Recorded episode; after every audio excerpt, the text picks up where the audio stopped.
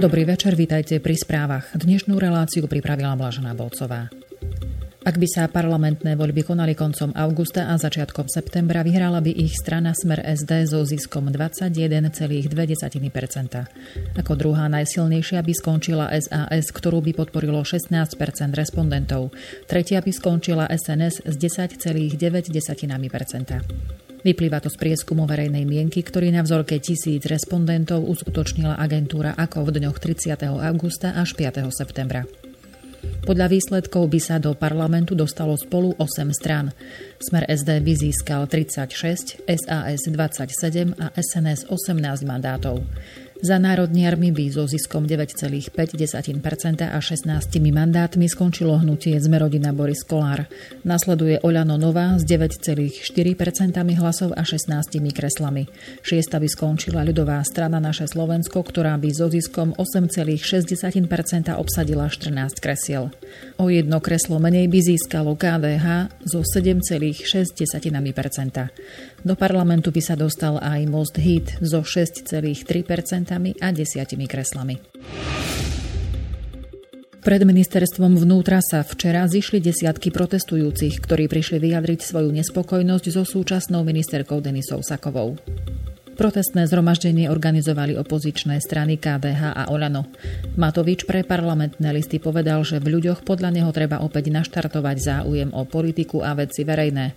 Predseda KDH Alois Hlina zároveň naznačil, že nepôjde o jednorazový protest a zhromaždenia budú počas jesene zrejme pokračovať. Politológ Grigory Mesežníkov z Inštitútu pre verejné otázky pre parlamentné listy povedal, že o štvrtkovom procese opozície ani nevedel. Nezaregistroval som nejaké prípravné aktivity zo strany organizátorov, ktoré by naznačovali, že je tu záujem o masívne protesty. Treba ale počkať, akú silu budú mať protesty do budúcna napriek tomu, že sa kauzy vyšetrujú, dodáva. Generálny prokurátor Jaromír Čižnár sa dnes stretol so svojím nemeckým kolegom generálnym prokurátorom Petrom Frankom v kauze únosu vietnamského občana. Tak ako informoval generálny prokurátor na tlačovej besede 13. augusta, po stretnutí so svojím nemeckým kolegom, Jaromír Čižnár a Peter Frank sa dohodli na ďalšom koordinačnom stretnutí. To bolo dnes na pôde Eurojustu v Hágu. Bližšie informácie poskytne generálna prokuratúra v najbližších dňoch. Uviedla dnes pre TASR hovorkyňa generálnej prokuratúry Andrea Predajňová. Podľa jej slov generálna prokuratúra odmieta akékoľvek špekulácie o utajenosti dnešného stretnutia. Ministerka vnútra Denisa Saková v auguste vyhovela žiadosti vyšetrovateľa a v súvislosti s vyšetrovaním únosu vietnamského občana zbavila mlčanlivosti všetky požadované osoby. V súčasnosti je zbavených mlčanlivosti 44 ľudí. Informoval o tom vtedy tlačový odbor ministerstva vnútra. Minister životného prostredia Láslo Šojmoš už v polovici tohto týždňa vydal pokyn štátnej ochrane prírody, aby za účasti vodohospodárov preverila stav protipovodňových a zabezpečovacích prác na vodných tokoch vo Vysokých Tatrách. Naše veľhory postihli v júli po prívalových dažďoch rozsiahle povodne, ktoré napáchali veľké škody. Ako pre agentúru SITA uviedol hovorca Ministerstva životného prostredia Tomáš Ferenčák, štátna ochrana prírody má tiež zaistiť, aby práce, ktoré podľa zákona musia vodohospodári povinne vykonávať, boli maximálne šetrné voči prírode a prebiehali len tam, kde je to nevyhnutné na ochranu zdravia a majetku obyvateľov. Rozsah zabezpečovacích prác kritizovali vedci aj ochranári. Erik Baláš z iniciatívy My sme les na sociálnej sieti vyhlásil, že okrem nepremyslených a rýchlych zásahov do riek môže byť mimoriadný stav zneužitý aj na netransparentné zákazky. Angličtina by už nemusela byť povinným cudzím jazykom v základných školách. Ministerka školstva Martina Lubiová chce, aby mali žiaci na výber aj z iných jazykov. Argumentuje tým, že výsledky maturít z Nemčiny sa zhoršujú. Podľa Združenia základných škôl môže byť ale problémom nájsť učiteľov a tiež učebnice. Informuje o tom portál televízie TA3. Žiaci základných škôl majú prvýkrát povinnú výuku anglického jazyka v treťom ročníku. V siedmom ročníku si môžu pridať druhý cudzí jazyk, ktorý je ale nepovinný. Ministerka školstva tvrdí, že druhému cudziemu jazyku sa žiaci venujú krátko v porovnaní s angličtinou a ak by sa chceli viac zamerať napríklad na nemčinu, nemajú možnosť výberu. Podľa Združenia základných škôl bude opätovná liberalizácia problémom. Za príklad dáva situáciu po roku 2010, keď sa zaviedla povinná angličtina. Mnohé školy museli vtedy prepustiť učiteľov nemčiny, francúzštiny alebo ruštiny a prijať angličtinárov. Mnohí jazykári sa zasa rekvalifikovali na učiteľov angličtiny. Problém môže nastať aj v prípade neexistujúcich, respektíve zastaraných učebníc. Cestovať ráno do práce vlakom, na bicykli či zdieľať svoje auto so susedom alebo známym, ktorý má rovnakú trasu. To sú podľa ministerstva dopravy možnosti, ako by sa mohol znížiť počet aut na cestách. Rezort dopravy preto v rámci kampane Idem inak apeluje na motoristov, aby vyskúšali niektorú z týchto možností na dochádzanie do práce. Do kampane sa zapojil aj minister dopravy Arpád Iršek, ktorý okrem predchádzajúcej cesty vlakom do práce dnes ráno zdieľal ministerské vozidlo. Cestou z Dunajskej Lužnej do Bratislavy odviezol matku s dvoma deťmi do práce a do školy. Poslancom opozičnej SAS, ktorí jeho kroky v tomto smere kritizovali, minister dopravy odkázal, nech vo svojich autách tiež odvezú niekoho ráno do práce. Podľa liberálov by mal Iršek konať v prvom rade ako minister, nie ako taxikár. V blízkosti letiska v Piešťanoch včera policajti zastavili autobus, v ktorom sa viezli štátni príslušníci z Ukrajiny, Srbska, Maďarska a Chorvátska. Svoju totožnosť nevedelo preukázať 20 osôb, preto ich policajti predviedli na oddelenie cudzineckej polície do Trnavy. Policajti odhalili 13 priestupkov na úseku cudzineckého režimu. Tie boli riešené uložením blokovej pokuty. Za neoprávnený pobyt bol jeden štátny príslušník Srbska administratívne vyhostený a bol mu uložený zákaz vstupu na územie Slovenskej republiky a všetkých členských štátov na 3 roky so 7-dňovou lehotou na vycestovanie. Informovala agentúru SITA hovorkyňa prezídia policajného zboru Denisa Balogová. Štyria Ukrajinci sa preukázali identifikačnými kartami Rumunska. Pre podozrenie, že ide o falošné doklady, sa prípadom zaoberá vyšetrovateľ. Ak sa potvrdí, že sa dopustili trestného činu, v prípade dokázania viny im hrozí trest odňatia slobody až na 3 roky. Šéf Nemeckého spolkového úradu pre ochranu ústavy Hans-Georg Maassen sa domnieva, že v súvislosti s videozáznamom útokov na cudzincov v meste Chemnitz, ktorý sa objavil na webe, neexistujú nejaké dôkazy, že ide o autentický záznam. Podľa jeho opatrnej formulácie sú však dôvody domnievať sa, že išlo o cielenú falošnú informáciu s možným zámerom odpútať pozornosť občanov od vraždy v Chemnici. Vyplýva to z Másenových slov pre najčítanejší nemecký denník Bild. Nemecká spolková vláda nedostala od Másena žiadne informácie o prípadných zavádzajúcich informáciách o xenofóbne motivovaných incidentoch v Chemnici. V Berlíne to dnes vyhlásil hovorca kabinetu Stefan Seibert, podľa ktorého slov spolková kancelárka Angela Merkelová v ostatných dňoch s Másenom nehovorila.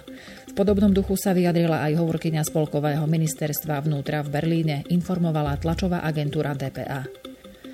Másen pre Bild spochybnil aj opodstatnenosť použitia slovného spojenia štvanica na cudzincov, ktorý v súvislosti s udalosťami v Chebnici vyslovila spolková kancelárka a už v stredu ho na pôde Saského krajinského parlamentu spochybnil i tamojší krajinský premiér a Merkelovej stranícky kolega Michael Krečmer. Podľa jeho slov by sa dianie v Chemnici malo popísať správne. Je jasné, že tam nebola lúza, štvanica a nedošlo tam k pogromom, formuloval. Másenové vyjadrenia vyvolali v Spolkovej republike ostré reakcie. Politici Merkelovej CDU ho žiadajú, aby zverejnil zdroje svojich informácií. Koaliční sociálni demokrati z SPD i opoziční zelení žiadajú zvolanie mimoriadného zasadania parlamentného výboru pre vnútro za účasti samotného Másena i jeho nadriadeného spolkového ministra vnútra Horsta Zehofera. Strana ľavica, ale aj časť zelených volajú po Másenovej demisii. Nemecký spolkový minister vnútra Horst Seehofer vyslovil dnes plnú dôveru šéfovi spolkového úradu pre ochranu ústavy Hansovi Georgovi Másenovi a súčasne potvrdil, že osobne pozná jeho stanovisko k dianiu v Chemnici a že podobné informácie majú aj iné bezpečnostné zložky, ktoré sú mu podriadené. Seehofer však nepozná zdroj Másenovho postoja. Na otázku, prečo rovnaké informácie nemá spolková vláda, ako to dnes vyhlásil jej hovorca Stefan Seibert, Seehofer po schôdzke s krajinskými ministrami vnútra, nominantmi strán Únie CDU-CSU vo Wiesbadene uviedol, že nikto z úradu spolkovej kancelárky sa ho na to nepýtal. Dodatočná kontrola všetkých pozitívne ukončených azylových konaní na pracovisku Spolkového úradu pre migráciu a utečencov v severonemeckých Brémach preukázala 145 pochybení.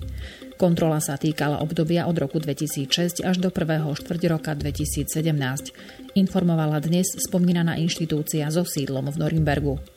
Podľa jej zistení došlo v daných rozhodnutiach k ignorovaniu už skôr garantovanej ochrany migrantov v inej členskej krajine EÚ, ale aj dôkazov o zavádzajúcej identite žiadateľa.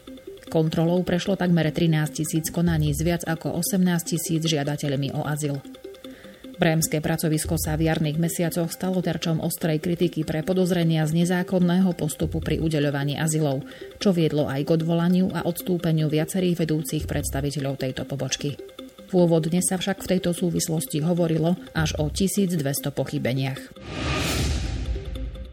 8 Iračanov vo veku 14 až 25 rokov zadržali v noci na dnes policajti v rumunskom meste Temešvár. Štyria muži a štyri ženy upozornili na seba mužov zákona, keď sa dali na útek po tom, čo policajtov zbadali. Policajti osoby na úteku zadržali a legitimovali, pričom zistili, že ide o občanov Iraku, ktorí sa na rumunské územie dostali ilegálne a nedisponujú povolením na pobyt. Všetkých odovzdali pohraničným orgánom a začali proti ním konanie za narušenie štátnej hranice, píše agentúra MTI. V uliciach spomínaného mesta zadržali policajti v tomto roku už desiatky ilegálnych migrantov z Afganistanu, Iraku či Sýrie. Turecký prezident Recep Tayyip Erdogan vyzval dnes na uzavretie prímeria v sírskej provincii Idlib, ktorá je poslednou baštou tamojších povstalcov. Erdoganov apel zaznel na samite v iránskej metropole Teherán venovanom Sýrii, na ktorom sa stretli prezidenti Iránu, Ruska a Turecka. Iránsky prezident Hasan Rouhani zasa v súvislosti so situáciou v Idlibe vyslovil presvedčenie, že je potrebné donútiť Spojené štáty, aby odišli zo Sýrie. Spojené štáty majú aktuálne v Sýrii asi 2000 vojakov. Boje v Sýrii by však podľa neho mali pokračovať, až pokým sa tam nepodarí eliminovať všetkých extrémistov.